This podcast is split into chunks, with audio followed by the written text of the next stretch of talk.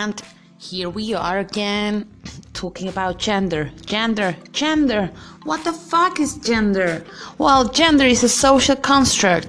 Gender is how we feel about those roles society makes us accomplish, you know? So what is your gender? Your gender is related on how you see yourself in relationship to those social roles, those social behaviors that are culturally embedded. So each culture has different genders, and each gender can be different among the societies around the world. So, I am not going to be much of a pain in the ass today with gender. I hope I'll see you soon and have a lovely, lovely day.